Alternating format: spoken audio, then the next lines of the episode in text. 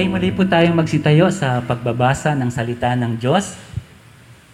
Kung meron po kayong dalang Biblia, pwede po kayong makipagbukas po sa akin sa Hebrew chapter 2 verse 5 to 18. Hebrew chapter 2 verse 5 to 18. Okay, babasahin ko po. Hindi sa mga anghel ipinamahala ng Diyos ang daigdig na kanyang lilikhain. Ang daigdig na aming tinutukoy, sa halip ay ganito ang sinasabi ayon sa isang bahagi ng kasulatan. Ano ba ang tao upang iyong pahalagahan? O ang anak ng tao upang iyong pangalagaan? Sandaling panahon siya'y ginawa mo mas mababa pa kaysa sa mga anghel. Pinuspos mo siya ng dangal at luwalhati. Ginawa mo siyang tagapamahala ng lahat ng iyong nilikha. At ipinasakop mo sa kanyang kapangyarihan ang lahat ng bagay. Nang ipinasakop ng Diyos ang lahat ng bagay sa kapangyarihan ng tao, walang bagay na di ipinailalim sa kanyang sa kanya. Sa kasalukuyan, hindi pa natin nakikitang na ipailalim sa kanyang kapangyarihan ang lahat ng bagay. Subalit alam natin si Jesus, kahit na sa kaunting panahoy, ginawang mas mababa kaysa sa mga anghel, ay binigyan ng karangalan at kaluwalhatian dahil sa pagdurusa niya sa kamatayan.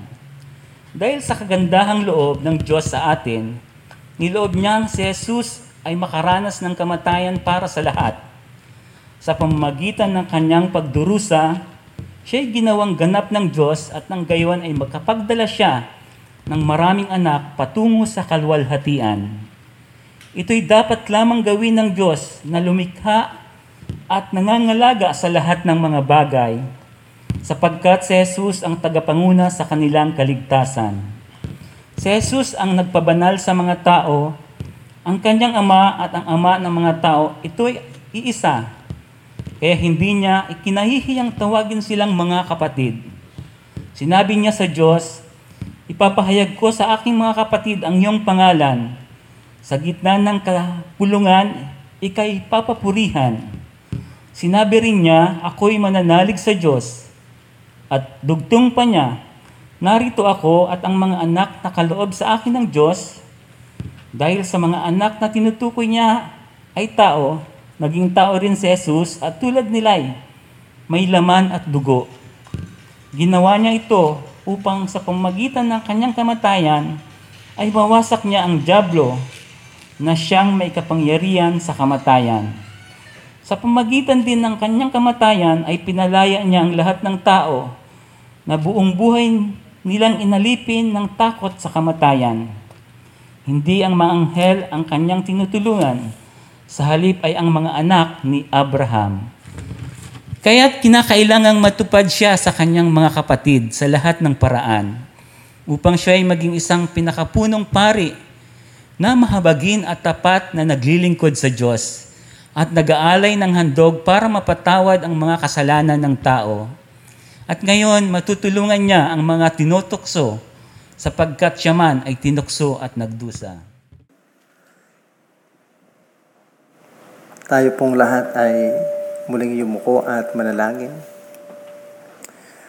Nagpapasalamat po kami, Panginoon, sa napagandang umaga at panibagong buhay na pinagkalubog po sa amin.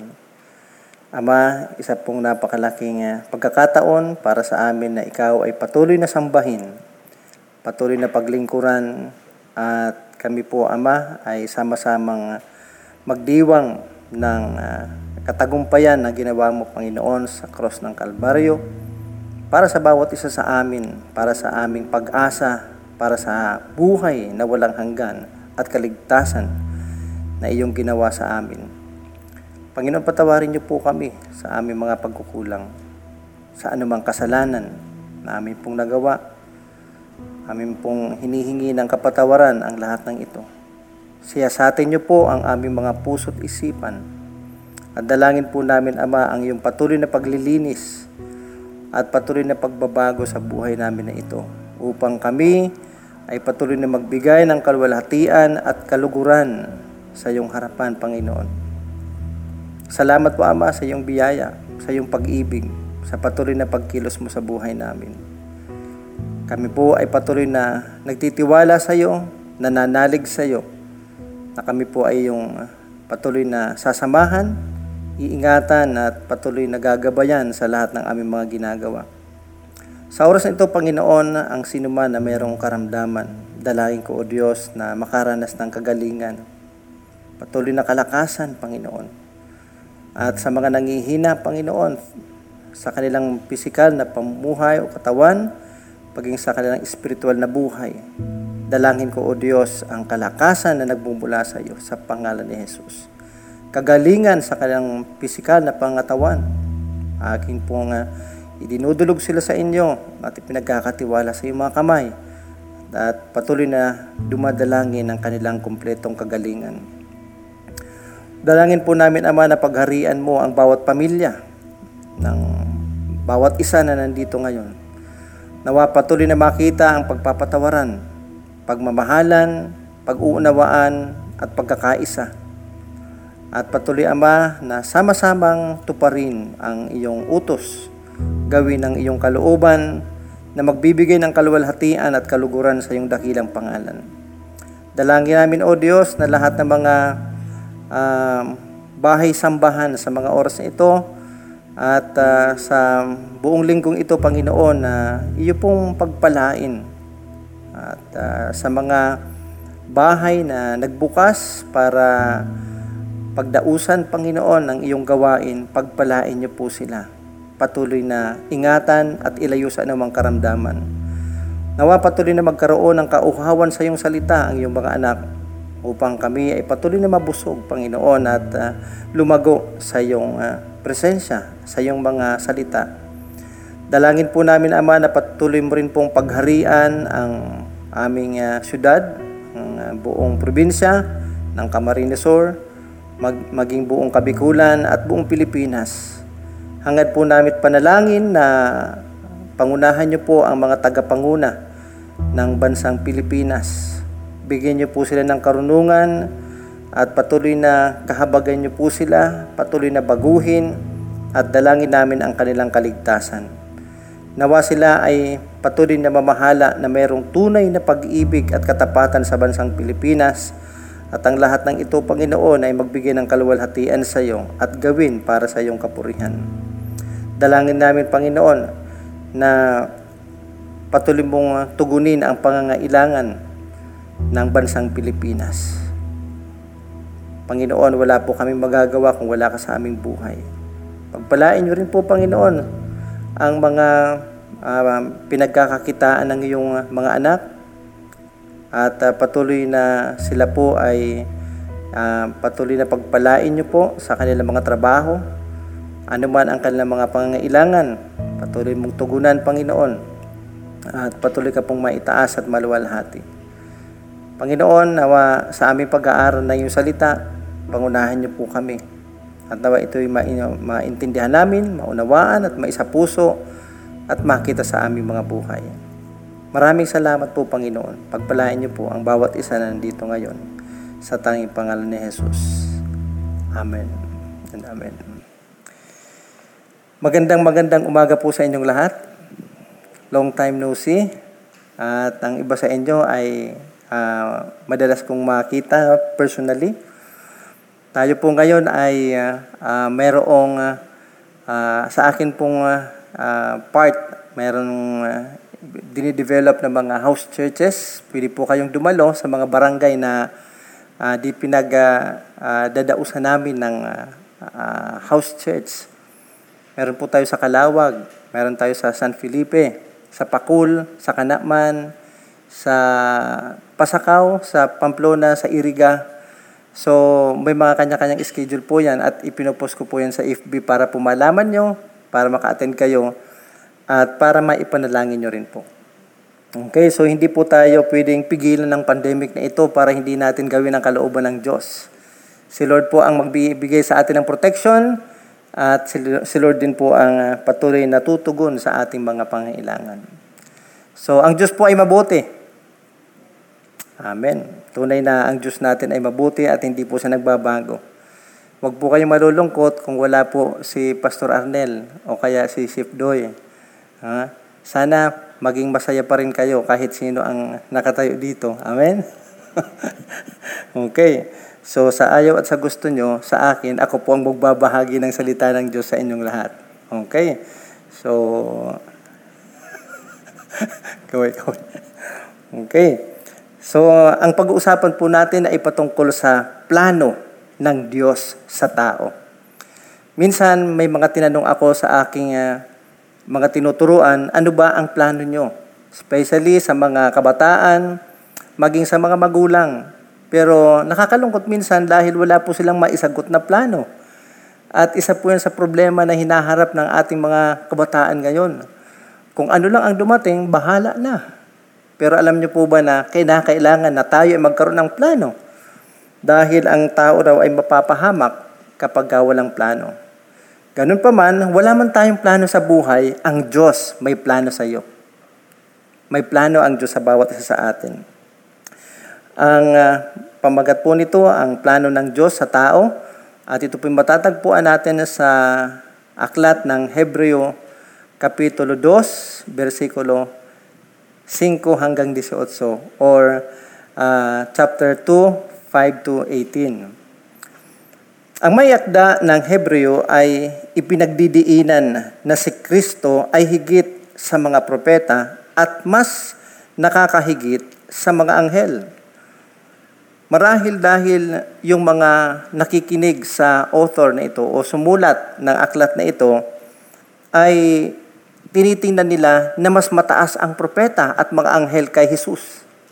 Subalit ipinapakita dito na hindi pwedeng mangyari yan sapagkat ang Diyos mismo ang nagsabi sa kanyang anak na Diyos.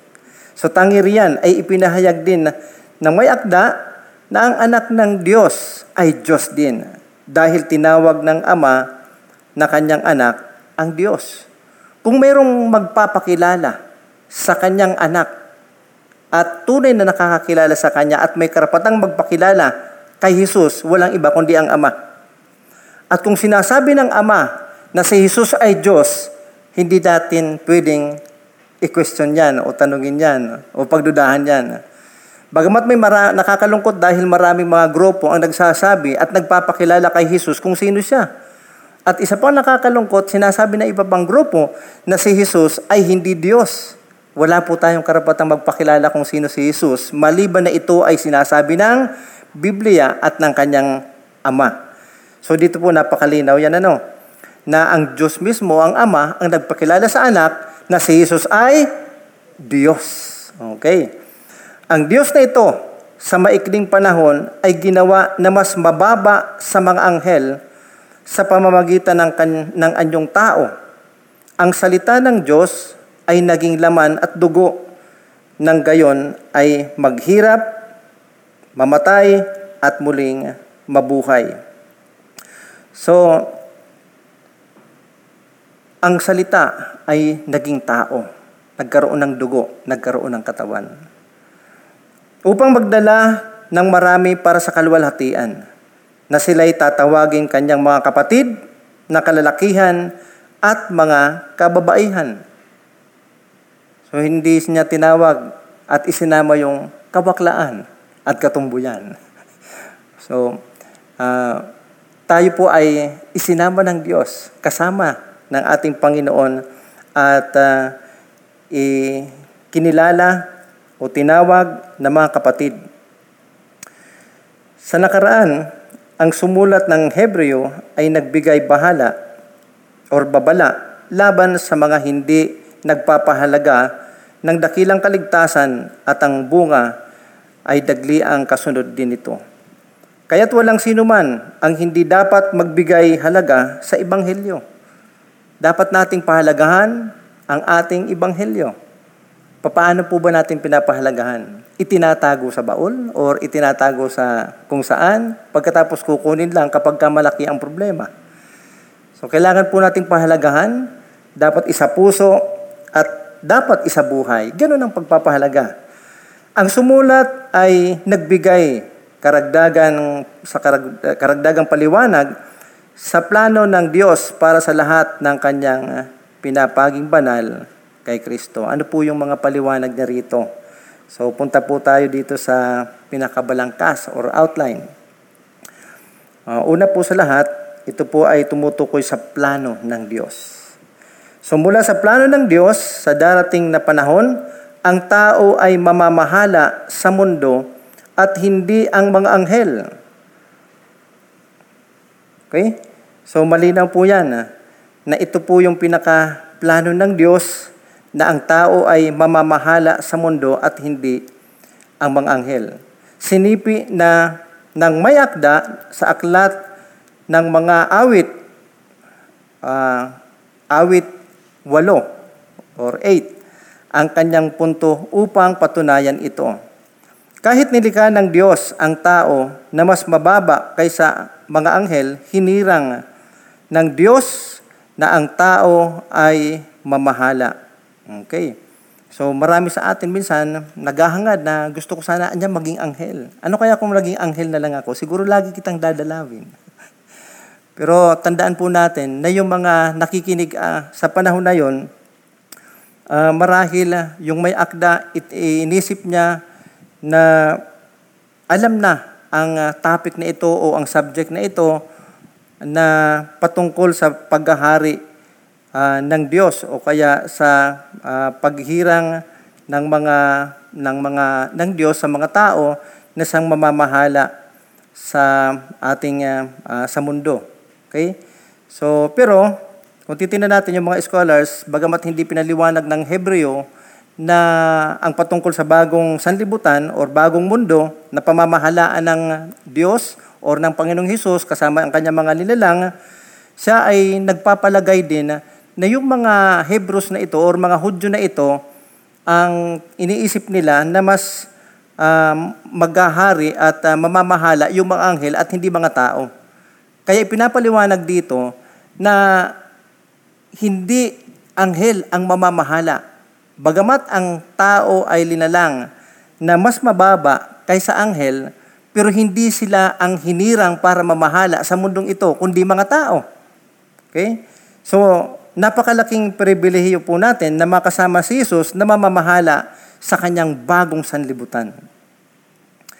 So, again, uh, kahit nilikha ng Diyos ang tao na mas mababa kaysa mga anghel, hinirang ng Diyos na ang tao ay mamahala sa kanyang mga nilang.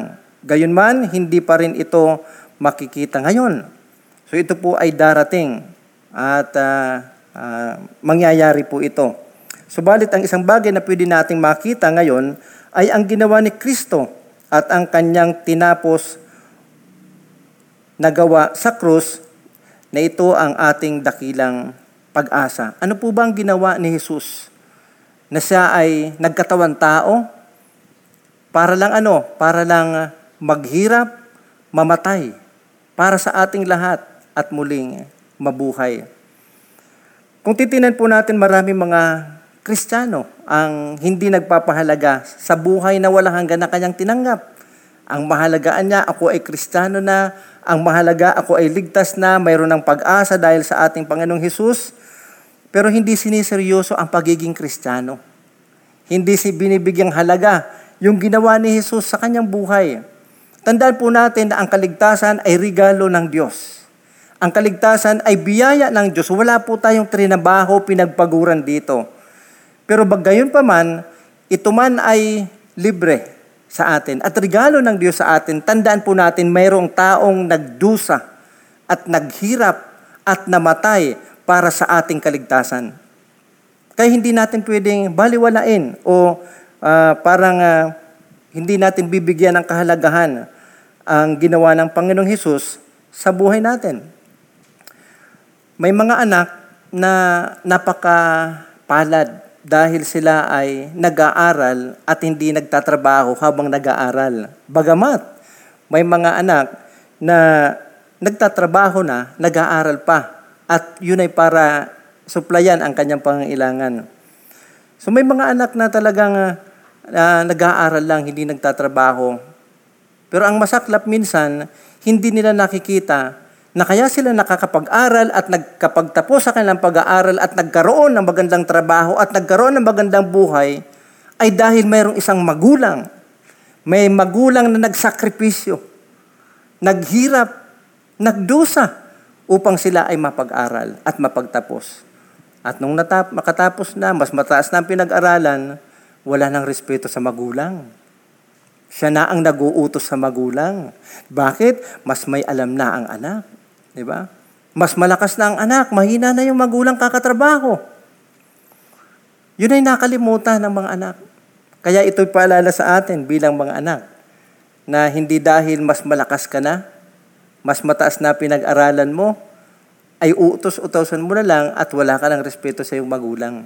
Tandaan mo, kung hindi dahil sa magulang na nagsakripisyo, nagtiis ng kanyang buhay at kahit na gusto niyang bumili ng magandang damit, magkaroon ng masarap na pagkain at pumunta sa iba't ibang lugar, hindi niya ginawa yan para lamang mapag-aral ka at mabigyan ka na masaganang pamumuhay. Mga kapatid, ganun din ang ginawa ng ating Panginoong Hesus sa buhay natin. Na bagamat hindi natin pinagtrabahuhan ang buhay na wala hanggang na ito, si Jesus nagdusa para dyan. Si Jesus ay namatay para dyan. Subalit muli siyang nabuhay at doon tayo nagkaroon ng pag-asa. Si Jesus ay hindi na natiling patay, siya'y muling nabuhay para tayo ay magkaroon ng buhay na walang hanggan. Hindi ba tayo nagpapasalamat sa Diyos, sa ating Panginoong Hesus, na yun ang uh, ginawa niya para sa atin. Nagkatawang tao, binaba ang sarili para lang uh, iligtas tayo. Pangalawa, ang katuparan ng awit 8 or 8 ay na kay Kristo. So, tinupad ni Kristo ang plano. Okay. Ang salita ay naging tao. Ang salita ay Diyos, subalit naging tao. Pumarito sa lupa. At habang siya ay nabubuhay bilang tao, hindi na alis yung pagiging Diyos ni Kristo. Tandaan po natin yan. Kaya si Kristo bilang tao, isa rin po siyang Diyos. 100% man or uh, uh, 100% na Diyos. Okay? Ito po ay gusto kong bigyan ng linaw sapagkat may mga grupo at may mga nagtuturo na si Kristo ay tao lang at hindi Diyos. Paminsan-minsan makikita natin ang kapahayagan niya ng ating Panginoong Isus bilang tao. May mga ginagawa siya na hindi kayang gawin ng ordinaryong tao. Okay? Kaya nyo bang lumakad sa ibabaw ng tubig? Di ba? Ako anya, ginagawa, dapat nating tularan at gawin ang ginawa ni Jesus. Hindi mo magagawa lahat ng ginawa ni Jesus. Kaya hindi sa lahat ng oras yung ginagawa ni Jesus ay pagtuturo or uh, uh, ano yan, uh, yun ang dapat nating gawin sapagkat maraming ginawa si Jesus na di natin kaya dahil ang katotohanan si Jesus ay nanatiling Diyos nung nasa lupa. Pagkaraan ay naranasan ni Kristo ang pagtitiis at kamatayan para sa lahat. Isang Diyos nagkatawang tao para magdusa, para maghirap dahil sa katuparan ng plano ng Diyos. Si Jesus ay naghirap para sa atin pero bakit maraming Kristiyano nagsisisi na naging Kristiyano dahil naghihirap? Siguro dahil mali ang kanilang natanggap na turo.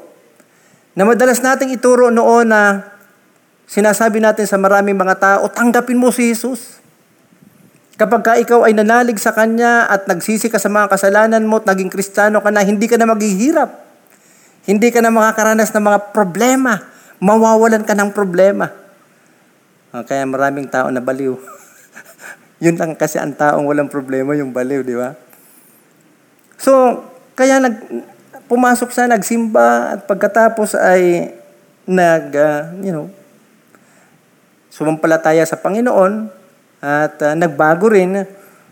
Pero, nung nakaranas ng maraming persecution o kaya pag uh, mga problema at paghihirap sa buhay, hindi na nagsimba.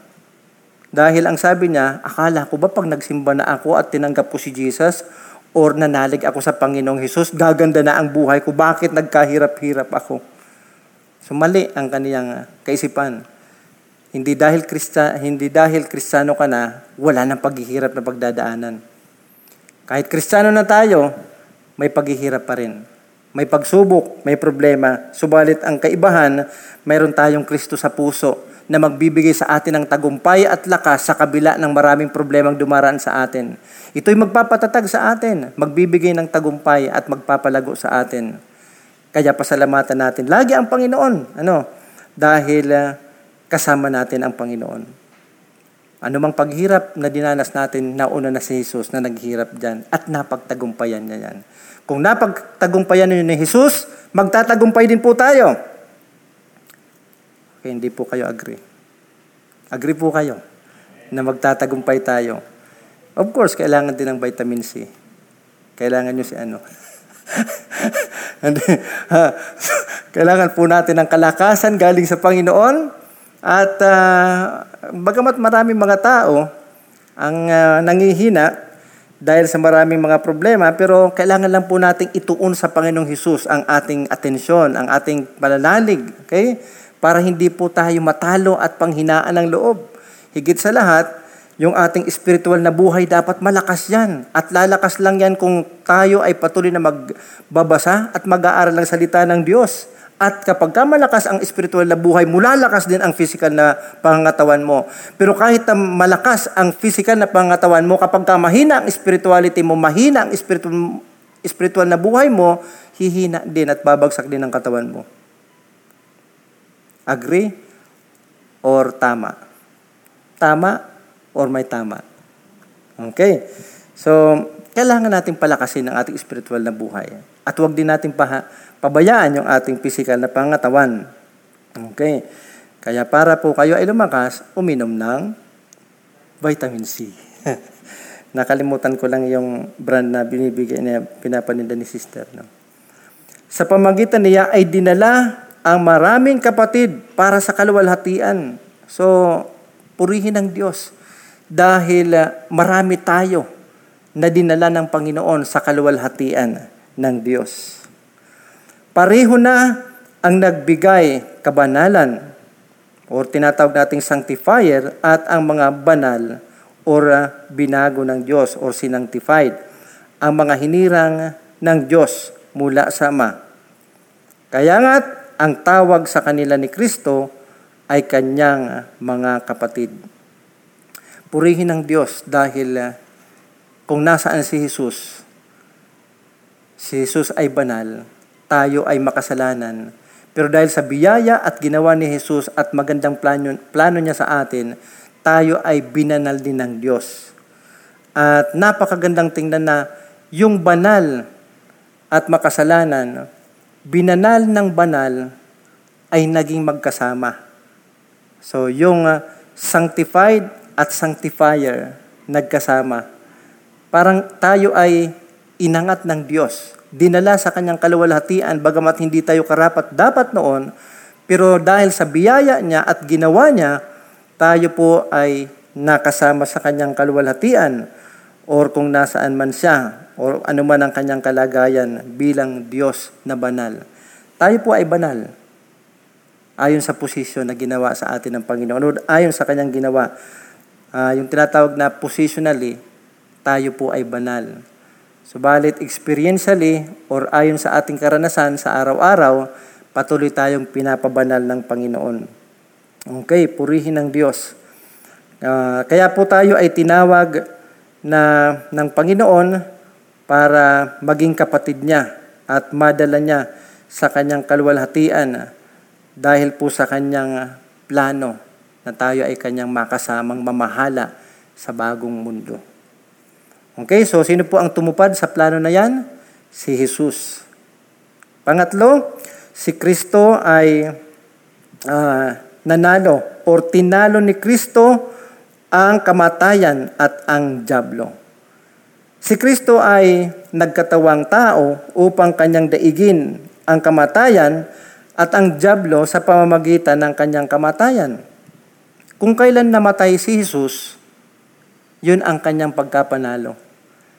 Kaya yung nagsasabi, hindi dapat mamatay si Kristo. Hindi ka dapat maghirap. Yun ay galing sa Diablo. Bakit? Dahil ang plano ng Diyos, dapat na ang tao na si Jesus maghirap ay dap- at dapat mamatay para bayaran yung ating kasalanan. So kung kailan namatay si Jesus, yun ang kanyang kapagkapanalo. Tayo rin po, yun din ang kapagkapanalo natin dahil hindi po tayo mabubuhay na muli pag hindi tayo namatay nakasama ni Kristo. So lahat ng tao ay mamamatay, subalit ang purihin ng Panginoon, darating ang panahon na tayo din ay mabubuhay kasama ni Jesus na maghahari o mamamahala sa bagong sanlibutan. Meron po ba ditong takot mamatay? Ako po, hindi takot mamatay. Kaya po ako nag-house to house. Pero wag naman sana ngayon. ha? Pero biruin nyo, kung hindi ka mamamatay, sabihin natin ang edad mo ay 150 years old na or 150 na, uugod-ugod ka na, lagi kang nakahiga, ayaw mo pang mamatay. Pero may maraming mga tao nga nagsasabi, Lord, kunin mo na ako. Yun ang panahon kapag ka marami siyang problema. Pero pag kukunin na ni Lord, ayaw naman. Natatakot naman, di ba? Pero biruin nyo kapag ka ang tao ay hindi namatay. Ang hina-hina na ako, gusto ko, bago ako mag, uh, ayoko magsalita, baka magkatotoo.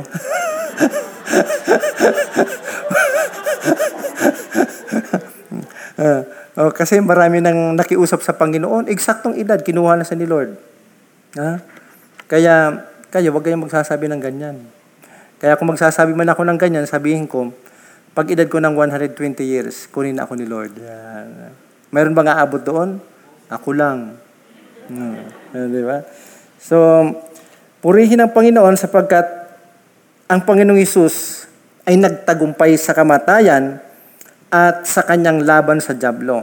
Okay? So, kung si Jesus nasa atin, nagtagumpay sa kamatayan, okay? Or sa sa sa Diablo, tayo rin po ay magtatagumpay sapagkat tayo ay kasama ng ating Panginoong Yesus. Ang anak ng Diyos ay pumarito upang tulungan ang tao at hindi ang mga anghel. Kailangan niyang pagtiisan ang tukso upang tulungan ang sinumang tinutukso. Kaya kung may mga pagsubok or may mga tukso na dumarating sa buhay natin para tayo ay magkasala, bumagsak at magdusa, tandaan niyo po, hindi ka matutukso dahil si Jesus na nasa sayo ay nagtagumpay dyan at bibigyan ka rin ng katagumpayan. Pastor, bakit po marami ang natutukso? Eh, nagpapatukso. Kaya kung may awit na tukso layo mo ako, may mga tao rin kasing umaawit, tukso, layap, lapitan mo ako. Di ba? Kaya sa ating buhay, ay sigurado po ang tagumpay sapagkat si Jesus ay nasa atin at dahil si Jesus ay nagtagumpay sa anumang tuksong dumaan sa kanyang buhay. Siya ang ating mahabagin at matapat na punong saserdote. Ang kanyang kamatayan ay sapat sa lahat, subalit para lamang ito sa mga tunay na nanalig sa kanya. Hindi lahat ng tao maliligtas. Siya'y namatay sapat para sa lahat, pero ito'y magkakaroon ng kaganapan lamang sa mga taong nanalig at nagsisi sa kanyang mga kasalanan. Kung iniisip mo ay kahit na hindi ka manalig sa Panginoon at hindi ka magsisi sa iyong kasalanan, maliligtas ka, nagkakamali ka. Sapagkat si Jesus ay namatay at muling nabuhay para doon sa mga taong nagsisi at nanalig sa Panginoong Hesus. Hindi lahat ng tao ay makikinabang sa kanyang tagumpay dahil sa dahilan ng kanilang hindi pagsunod o pagtalima sa Kanya. So makikita po natin na tayo ay tunay na ligtas at nakinabang sa kamatayan ng ating Panginoong Yesus sa kanyang paghihirap at sa kanyang muling pagkabuhay. Kung tayo ay mananalig at magsisisi sa ating mga kasalanan at susunod sa kanyang utos. Tayo po ba ay totoong ligtas na o may tinatawag ng buhay na walang hanggan? May relasyon na ba tayo sa Diyos? Makikita po natin yan kung tayo ay tumalikod na sa kasalanan natin at sinusunod na natin ang ating Panginoong Hesus. Kaya para po sa ating um, pagsasabuhay o application, una, sa pananampalataya, ating tingnan sa hinaharap ang mga pagsasakatuparan ng Diyos ng kanyang plano para sa sangkatauhan. Itinakda niya ang mundong darating ay pa ipapailalim sa tao, hindi sa mga anghel. Napakapalad natin, di ba? Sapagkat um, tayo ay binigyan ng kapangyarihan or hinirang ng Diyos para mamahala sa bagong sanlibutan.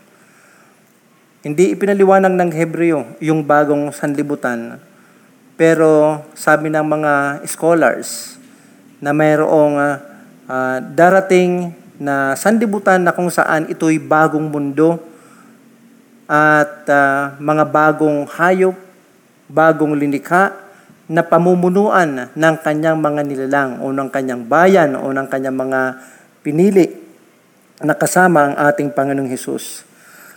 So, kung meron kayong mga aso na ayaw nyo, mababago yan. Uh, gagwapo, gaganda. So, hindi ini-imagine ko, siguro yung ahas na kinakatakutan natin, magkakaroon ng isang bagong anyo. Sa halip na gumagapang, siguro lumulukso-lukso. O kaya lumilipad, wow, may ahas, lumilipad, parang agila. so, siguro mawawala na rin yung mga langaw na ayaw natin, di ba? Yung mga uh, leon, siguro napakagandang tingnan siguro kung sila rin ay lumilipad. Tapos, uh, lalapit sa iyo. oh, hindi natin alam, pero darating ang isang bagong sanlibutan at paghaharian ng Panginoong Hesus na kasama ang kanyang mga nilalang. Okay? At hindi mga anghel. Tayo po ba'y nagagalak dahil dyan sa mangyayari na yan at plano ng Diyos na yan? Ayan, kaya wala tayong uh, panahon para magkaroon ng tinatawag nating depression o kaya pagkatakot. Dahil sa pandemic na ito, ang iba, hindi pa nga naku-COVID, parang talo pa na-COVID. Diba?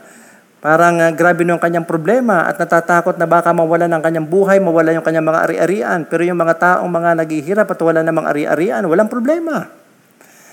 So, alam na natin kapag ka ikaw ay nadidepress o nagkakaroon ng takot sa pandemic na ito dahil siguro ikaw ay maraming imbak sa, sa bangko. Pero yung walang pera sa bangko at walang yaman, walang takot maghihirap, walang problema sa akin, Lord, kunin mo na ako. so, uh, purihin ang Panginoon. Sabi nga, yung mga nagsasardinas daw, walang takot at hindi naapektuhan. Pero yung may mga business na malalaki, naapektuhan ng gusto na dahil dito. Pero mga kapatid, makikita natin dito na uh, lahat ito ay pwedeng maranasan. Yung kahirapan na ito, ang mga problema na ito ay pwedeng maranasan ng lahat ng tao, uh, kasama na yung mga anak ng Diyos. Ang kaibahan lang po natin, mayroon tayong security. May kapanatagan, mayroon tayong kagalakan sa puso natin sapagkat alam po natin na tayo po ay kasama ni Jesus at darating ang panahon na hindi na po natin mararanasan ang lahat ng kahirapan na ito. Itinakda niya na ang mundong darating ay ipapailalim sa tao, hindi sa mga anghel. Gayunman, ito ay hindi para sa lahat ng tao, kundi doon lamang sa mga taong pinapaging banal ni Kristo. Isa po ba tayo doon? Isa po ba tayo sa makakasama ni Kristo? Sana po, magkakasama pa rin tayong lahat. Mga banal na tinawag ng Diyos, binago ng Diyos dahil sa ating pananalig at sa ating Panginoong Hesus, pagtalikod sa mga kasalanan natin at pagsunod natin sa Kanya. Pangalawa, tayo ay maghandog ng pasasalamat sa Diyos dahil sa pagtitiis kamatayan at muling pagkabuhay ni Kristo. Tayo po ba ay lubos na nagpapasalamat sa ating Panginoong Hesus? At kung tayo po ay nagpapasalamat sa Kanya, papaano po natin ipinapakita ang pagpapasalamat na ito? At nakikita po ba natin, nakita po ba natin kung papaano nagtiis si Jesus? namatay at muling nabuhay para sa atin. Si Kristo ay mula sa Diyos. Kung ang ating buhay ay ibinukod ng Diyos, tayo ay isinilang ng Diyos, hindi kagagawan ng tao ang lahat ng ito. Kaya hindi po natin pwedeng sabihin, hinanap ko ang Diyos, kaya ako ay naging Kristiyano. Pinili ko ang sumunod at manalig sa Diyos, kaya ako nandito. Mga kapatid, sabi ng Biblia, walang naghanap sa Diyos, wala kahit isa. Ang lahat ng tao ay nagkasala, ang lahat ng tao ay sumuway sa Diyos at walang naghanap sa Diyos. Paano mo sasabihin na nahanap mo ang Diyos? Mga kapatid, tandaan mo, ikaw ang hinanap ng Diyos. Ikaw ay pinili ng Diyos. Purihin ang Diyos dahil isa ka sa hinirang ng Diyos. Isa ka sa minahal ng Diyos at inana, pinag-alayan ng kanyang buhay.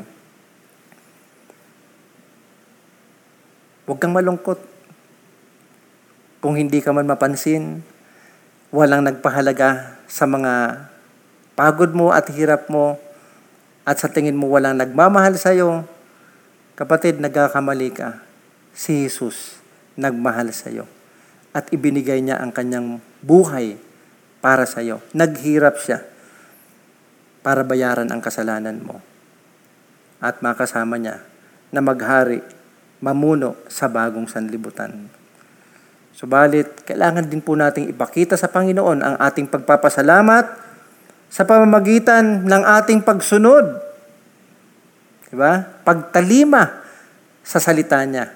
Kailangan po nating pahalagahan ang kanyang salita. Sundin at ibahagi sa mga taong nangangailangan ng kaligtasan. Amin po ba? Kung ang ating buhay ay ibinukod ng Diyos, tayo ay isinilang ng Diyos, hindi kagagawa ng tao. Tinawag tayo ni Kristo na kanyang mga kapatid na lalaki at babae. So tayo po ngayon, napakalaking pribileyo natin, kapatid natin, si Jesus. Okay? Pangatlo, magtiwala tayo sa ating dakilang saserdote na namamagitan para sa ating at tumutulong sa pagharap natin sa tukso magtatagumpay ka sa anumang tukso. Mapaglalabanan mo yan sapagkat si Jesus pinagtagumpayan niyan nung siya ay nagkatawan tao. Kung kinaya ni Jesus, kakayanan mo rin sapagkat tutulungan ka ni Jesus na magtagumpay sa anumang pagsubok, sa anumang problema, sa anumang tukso na darating sa buhay mo. Maliban na lang, gustuhin mo ang tukso at ang kalimutan mo at ang suwayin mo ay ang Panginoong Hesus. Okay? Kapag ka may tukso, hindi darating si Jesus o ang anghel. Whoops! Kasalanan yan. Di ba? So, walang ganon. Nandoon ang salita ng Diyos nasa puso mo at sasabihin niya sa iyo, anak, pinagtagumpayan ni Jesus yan, magtatagumpay ka, yan, ka dyan. At nais ng Panginoon mga kapatid na tayong lahat ay maging matagumpay na Kristiyano mga matagumpay na anak ng Diyos. Unawain natin na siya'y nagtagumpay laban sa kamatayan at sa Diablo. Hindi na natin kailangan pang matakot sa dalawang ito kapag tayo ay nasa kay Kristo na. Takot po ba kayo sa Diablo? Or kayo ang kinakatakutan ng Diablo? Di ba? Kasi na sila Peter noon may linapitan na may inaalihan ng demonyo. Sabi niya, in Jesus name, lumayas ka. Sa pangalan ni Jesus, lumayas ka. Sabi ng inaalihan, di kita kilala. Diba? Si, si Pedro, si ano, kilala ko, pero ikaw, sino ka? Diba? Ibig sabihin, alam ng Diablo ang nagre-rebuke sa kanya at ang authority ng totoong Kristiyano at sumusunod sa Panginoon. Of course, kakatakutan niya eh, kapag ka yung mga apostol, apostol ni, ni Jesus, o sila Pablo, sila Pedro, pag naglalakad, nagtatakbuhan yung mga demonyo, di ba? Nandito na yung anak ng Diyos, nandito na yung mga, mga lingkod ng Diyos, alis na tayo. Pero siguro kapag ka ikaw ay hindi sumusunod sa Panginoon, nandito na itong taong ito, kilala ko to, halika na, madali itong matukso. Di ba? So, meron nga isang taong nag-pray, lumayas ka, satanas, lumayas ka, layas, layas, hindi lumalayas, layas, layas, layas. pag, pag hindi ka lumayas, ako ang lalayas. Mga kapatid, anong klaseng kapangyarihan mayroon ka? Ang kapangyarihan natin nanggagaling sa ating pananampalataya at pagsunod sa Panginoon. Kaya wala kang kapangyarihan sa Diablo kung ikaw ay hindi sumusunod sa Diyos. Ah, Sino ka? Kahit doon sa pag-aalaga natin at uh, pagdidisiplina natin sa mga bata, di ba? Wala kang authority o wala kang kapangyarihan na magsabi sa anak mo, huwag kang magiinom at maglalasing, huwag kang magbibisyo at huwag kang mag, uh, magbubulak-bulat, uh, huwag mong sasagot-sagutin ang iyong magulang, ang iyong nanay. Kung ikaw mismo, nung anak, bata ka pa, sinasagot-sagot mo magulang mo, at ikaw ay maraming bisyo.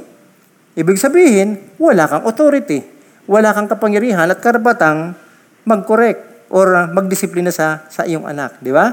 So, ang kap- kapangyarihan natin bilang mga Kristiyano ay nasa ating Panginoong Hesus, nasa ating pagsunod, nasa ating pag uh, uh, pananalig sa ating Panginoon.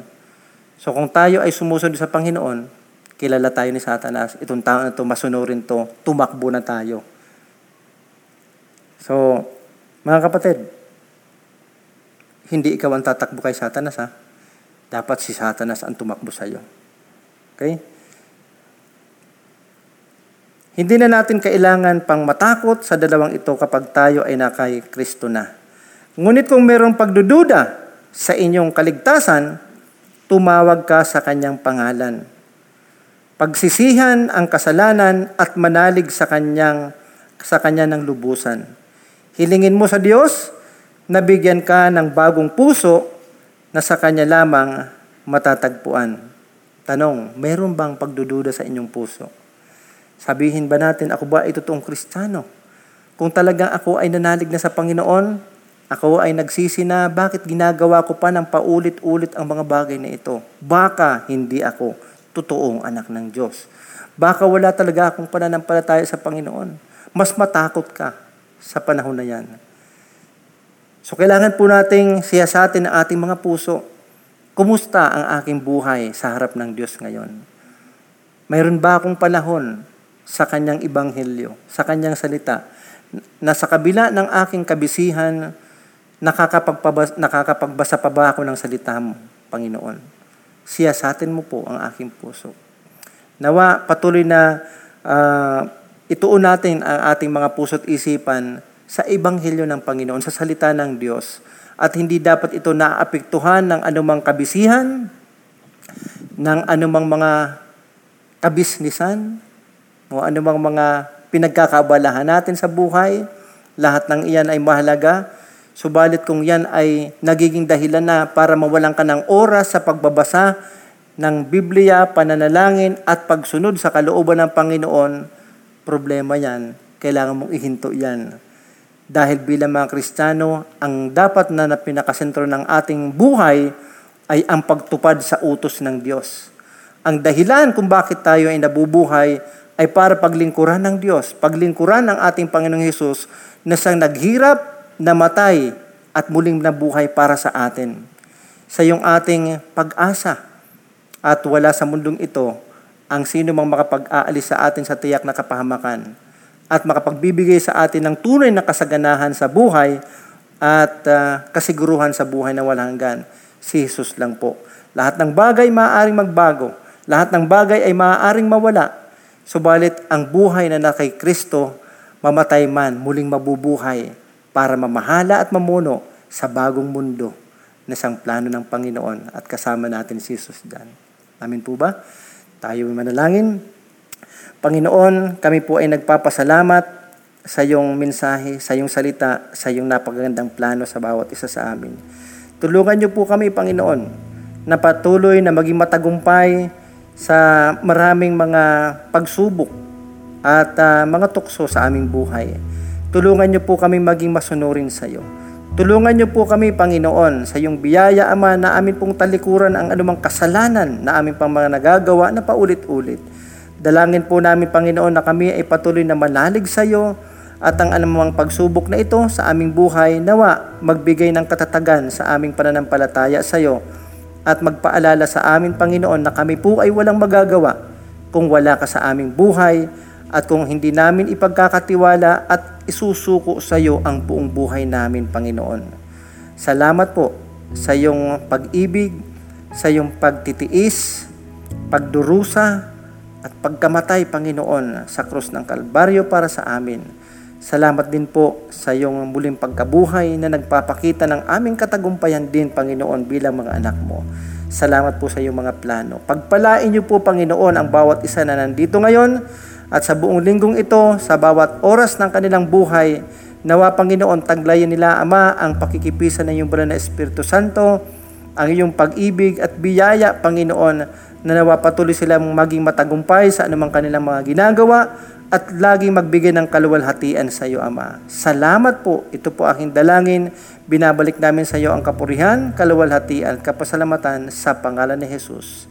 Amen. Pagpalain po kayo ng Panginoon. Magandang umaga po.